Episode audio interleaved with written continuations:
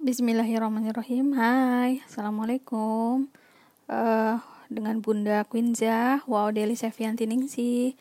Kali ini berjumpa kembali di kelas ulat-ulat Bunda Cekatan Ibu Profesional, yaitu menceritakan perjalanan menemukan keluarga.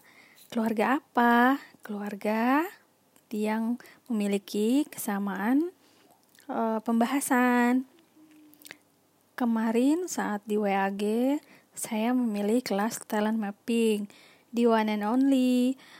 Uh, tetapi saya yakin dengan pilihan saya dan uh, saya akan tetap maju meskipun hanya seorang. Tetapi masya Allah ternyata uh, kami di kelas keluarga talent mapping ada 34 ibu-ibu uh, profesional di dari berbagai regional dengan ketua ketua keluarga Ibu Rima Melani. Kemudian uh, perjalanan menemukannya alhamdulillah tidak sulit. Uh, dibantu dari uh, Kahima Bekasi, Mbak Rahma yang memberikan link untuk pemilihan keluarga-keluarga.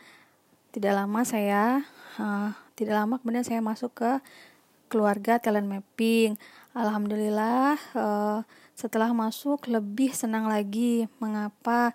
Karena bertemu dengan ibu ibu-ibu yang ternyata sudah menjadi praktisi, sudah banyak pengalamannya, sudah merasakan manfaat dari talent mapping itu sendiri, dan saya pun uh, semakin yakin dengan keluarga di kelas ulat-ulat ini dan semoga ke depannya bisa lebih baik lagi dan tidak sabar untuk menunggu go live nanti pada pukul 8 stay tune ya. Lalu uh, di di dalam perjalanannya uh, saya amat uh, merasakan manfaat dari talent mapping yang kebetulan sebagai ibu dengan generasi tahun 80-an dan mempunyai anak milenial uh, tentu sangat berbeda ke pemilihannya, bakat dan peminatannya. Kita rata-rata orang di uh, generasi 80-an mempunyai uh, bakat yang mengumpul di otak kiri. Tetapi anak-anak kita banyak yang uh, mempunyai atau uh, tersebar di wilayah kanan. Dan ini sangat uh, sangat berseberangan. Hmm, karena itu tidak tidak heran jika sering uh, bentrok di awal gitu. Tetapi setelah menemukan semakin uh, menyadari oh kenapa anak ini uh, begini, kenapa saya begini.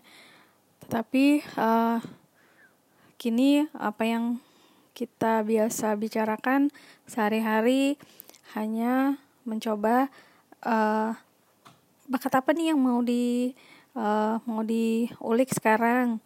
Bagian yang mana yang mau kamu kerjakan? Jadi kita membicarakan bahasa bakat. Uh, kelemahannya uh, tidak kami fokuskan tetapi kelebihannya yang kita fokuskan. Karena uh, mengingat kata-kata Ustadz Hari uh, fokuslah pada kekuatan. Kekuatan itu seperti cahaya jika cahayanya sudah menerangi ruangan, maka kegelapannya tidak lagi relevan. Terima kasih. Assalamualaikum warahmatullahi wabarakatuh.